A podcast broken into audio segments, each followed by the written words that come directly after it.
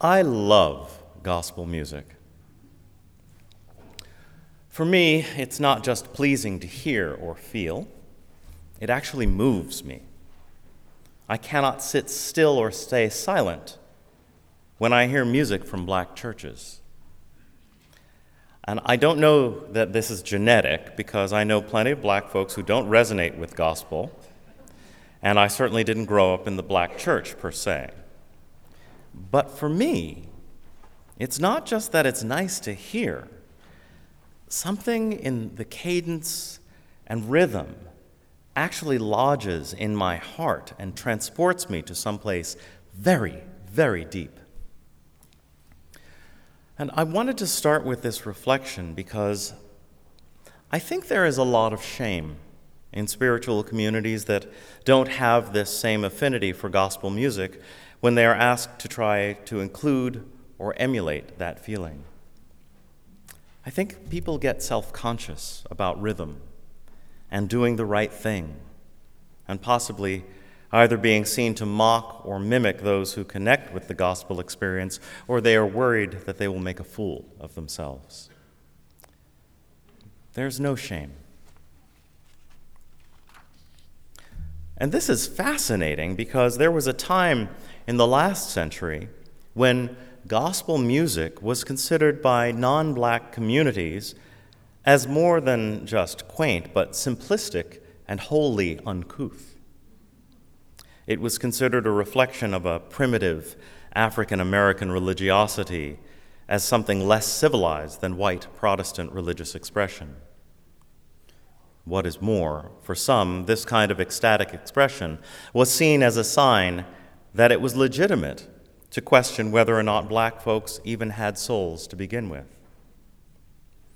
It is highly ironic that the music that would come out of the fusion of gospel and jazz would then be called soul.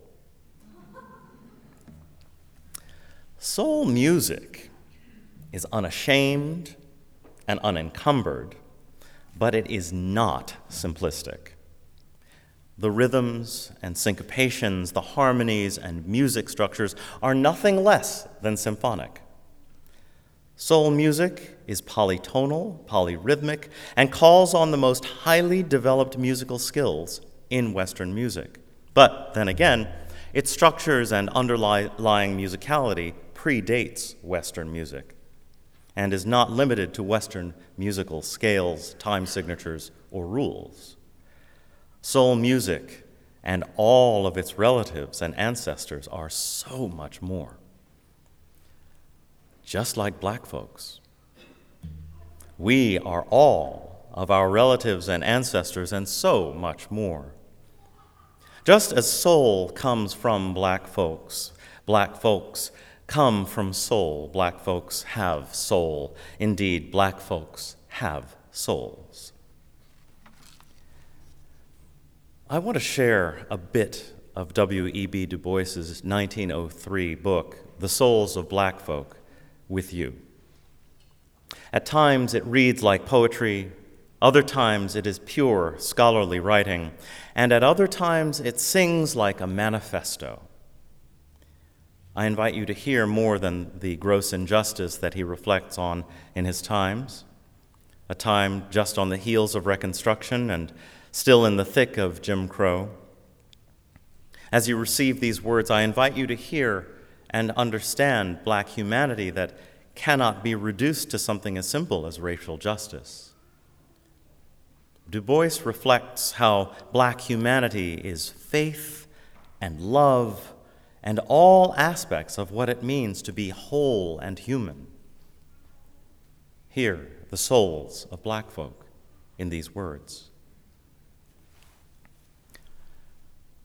The nation has not yet found peace from its sins.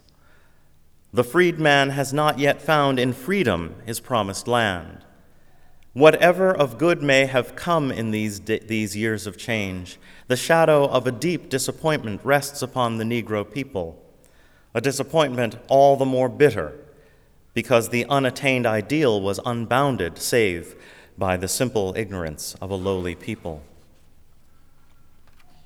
In the book, he also states It is a peculiar sensation, this double consciousness, this sense of always looking at oneself through the eyes of others, of measuring one's soul by the tape of a world that looks on in amused contempt and pity. One ever feels his two-ness, an American, a Negro. Two souls, two thoughts, two unreconciled strivings, two warring ideals in one dark body, whose dogged strength alone keeps it from being torn asunder. The history of the American Negro is the history of this strife, he says. This longing to attain self conscious manhood, to merge his double self into a better and truer self. In this merging, he wishes neither of the other selves to be lost. He would not Africanize America, for America has too much to teach the world and Africa. He would not bleach his Negro soul in a flood of white Americanism, for he knows that Negro blood has a message for the world. He simply wishes to make it possible for a man to be both Negro and an American without being cursed and spit upon by his fellows, without having the doors of opportunity closed roughly in his face. I encourage you all to read this book. And I'm sure that different people hear these words differently. Some may hear them as thrilling, as a thrilling declaration, even, and others may hear them as a threat. For me, Du Bois' words here and through all of his writing make one simple statement Black people are whole human beings. Black people have souls. To us today, this is a foregone conclusion. But in Du Bois' time, he lived just after the Civil War in 1868 until the height of the Civil Rights Crisis in 1963. This was not always the predominant understanding. Du Bois was born the child of free blacks in Great Barrington, Massachusetts, and orphaned by the age of 10. But the society he grew up in was uniquely tolerant and encouraging. He was supported by his maternal grandparents and his local congregational church. Eventually attending Fisk University, the University of Berlin, and Harvard University, where he was the first African American to earn a PhD. Du Bois' scholarly gifts were apparent early on. In addition to his defiant yet thoughtful writing, he was a founding member of the NAACP and continued to fight for black empowerment until his death in Ghana, where he had recently become a naturalized citizen in 1963. In contrast to his academic and scholarly rise, one of the most telling backdrops of Du Bois' early work and life is the prevalence of lynching in the United States. His early work focused on this. And although the practice certainly included whites and other non blacks, the, the statistics bear out that 72% of the lynchings that occurred between the 1880s and the 1960s were of black people. Du Bois was a fierce critic of lynching, using the NAACP magazine, The Crisis, which he had founded, to publicize the horrors of the practice and to lobby the government to create anti lynching legislation. We still don't have anti lynching legislation. And black people still have souls. It seems so often that the question comes down to that one word soul. Du Bois was a free thinker by his own words. And he had great disdain for organized religion of any kind through much of his life, even though he recognized the power of sustenance that the black church had provided for African Americans. At the same time, I get a sense of deep commitment to exploring the idea of what it means or could mean to have a soul throughout all of his work. So, what is soul? What is a soul? Is it as simple as being able to keep time with the music? Or is there more? Is it just a word? Is it an action? How did we get to this place where soul in music is something we reward and soul in spirit is something we are suspicious of? How are these two uses of the word related? The entire Catholic project is built around the destination of an immortal soul. Certain evangelical Christians build their entire style and focus of worship and community around what it means to save souls. And I'm sure there are those in this room who have been deeply disturbed and even hurt over the years by this word. There have been great violent tragedies, terrorism, and genocide completed in the name of this one word. It strikes me that even if one does not believe in the idea of having a soul, it is well worth considering the impact that the concept of the word soul has had, particularly in relationship to black history in America, and how, despite the difference between having a soul and having soul in spoken language, they're actually most intimately related. I point us toward how we could go from a culture that assumed blacks and Indians had no soul to the point where literally billions of dollars in entertainment and beauty products were being generated by the word soul, directly in relationship to non whiteness. Is it just that the word soul has been turned into another victim of extractive industry?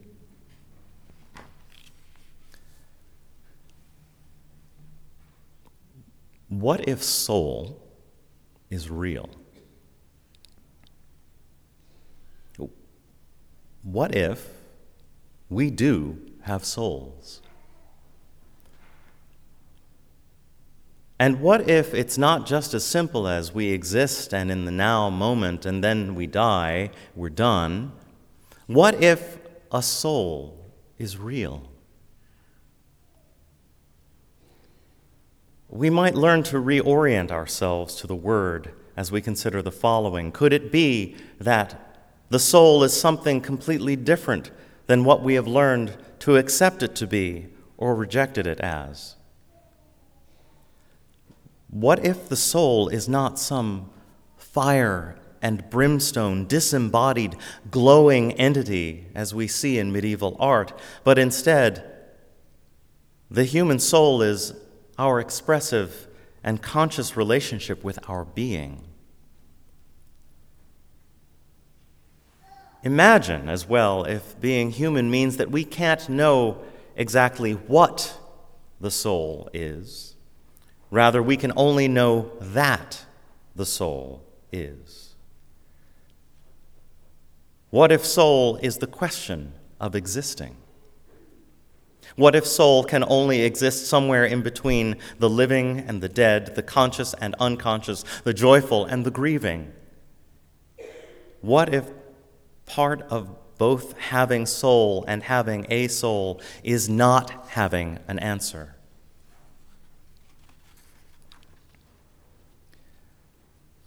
As we close out Black History Month, I'm aware that we have so much to learn from the African American experience. In this journey from kidnapped and trapped human beings for European profit and pleasure to President of the United States.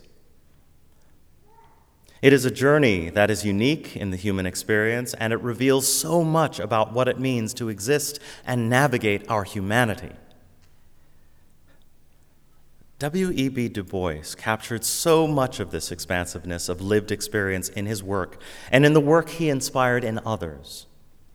Most every modern African American scholar owes Du Bois some kind of debt of gratitude for making it clear that the black intellectual was not just intellectual, but spiritual, visceral, emotional, and full to overflowing with soul. Could it be that the very idea of soul or a soul, is embodied in the African response to colonized blackness? Could it be that the expression of human resilience and wrenching pain, ecstatic joy, defiant mockery, peaceful meditation, dance, and stillness are captured in what we call soul? Could it be that we are embarrassed by the demonstration in gospel music because it reflects so clearly the complexity of the human soul? Maybe the souls of black folk are the mirror this world longs for in order to be truly whole. May it be so.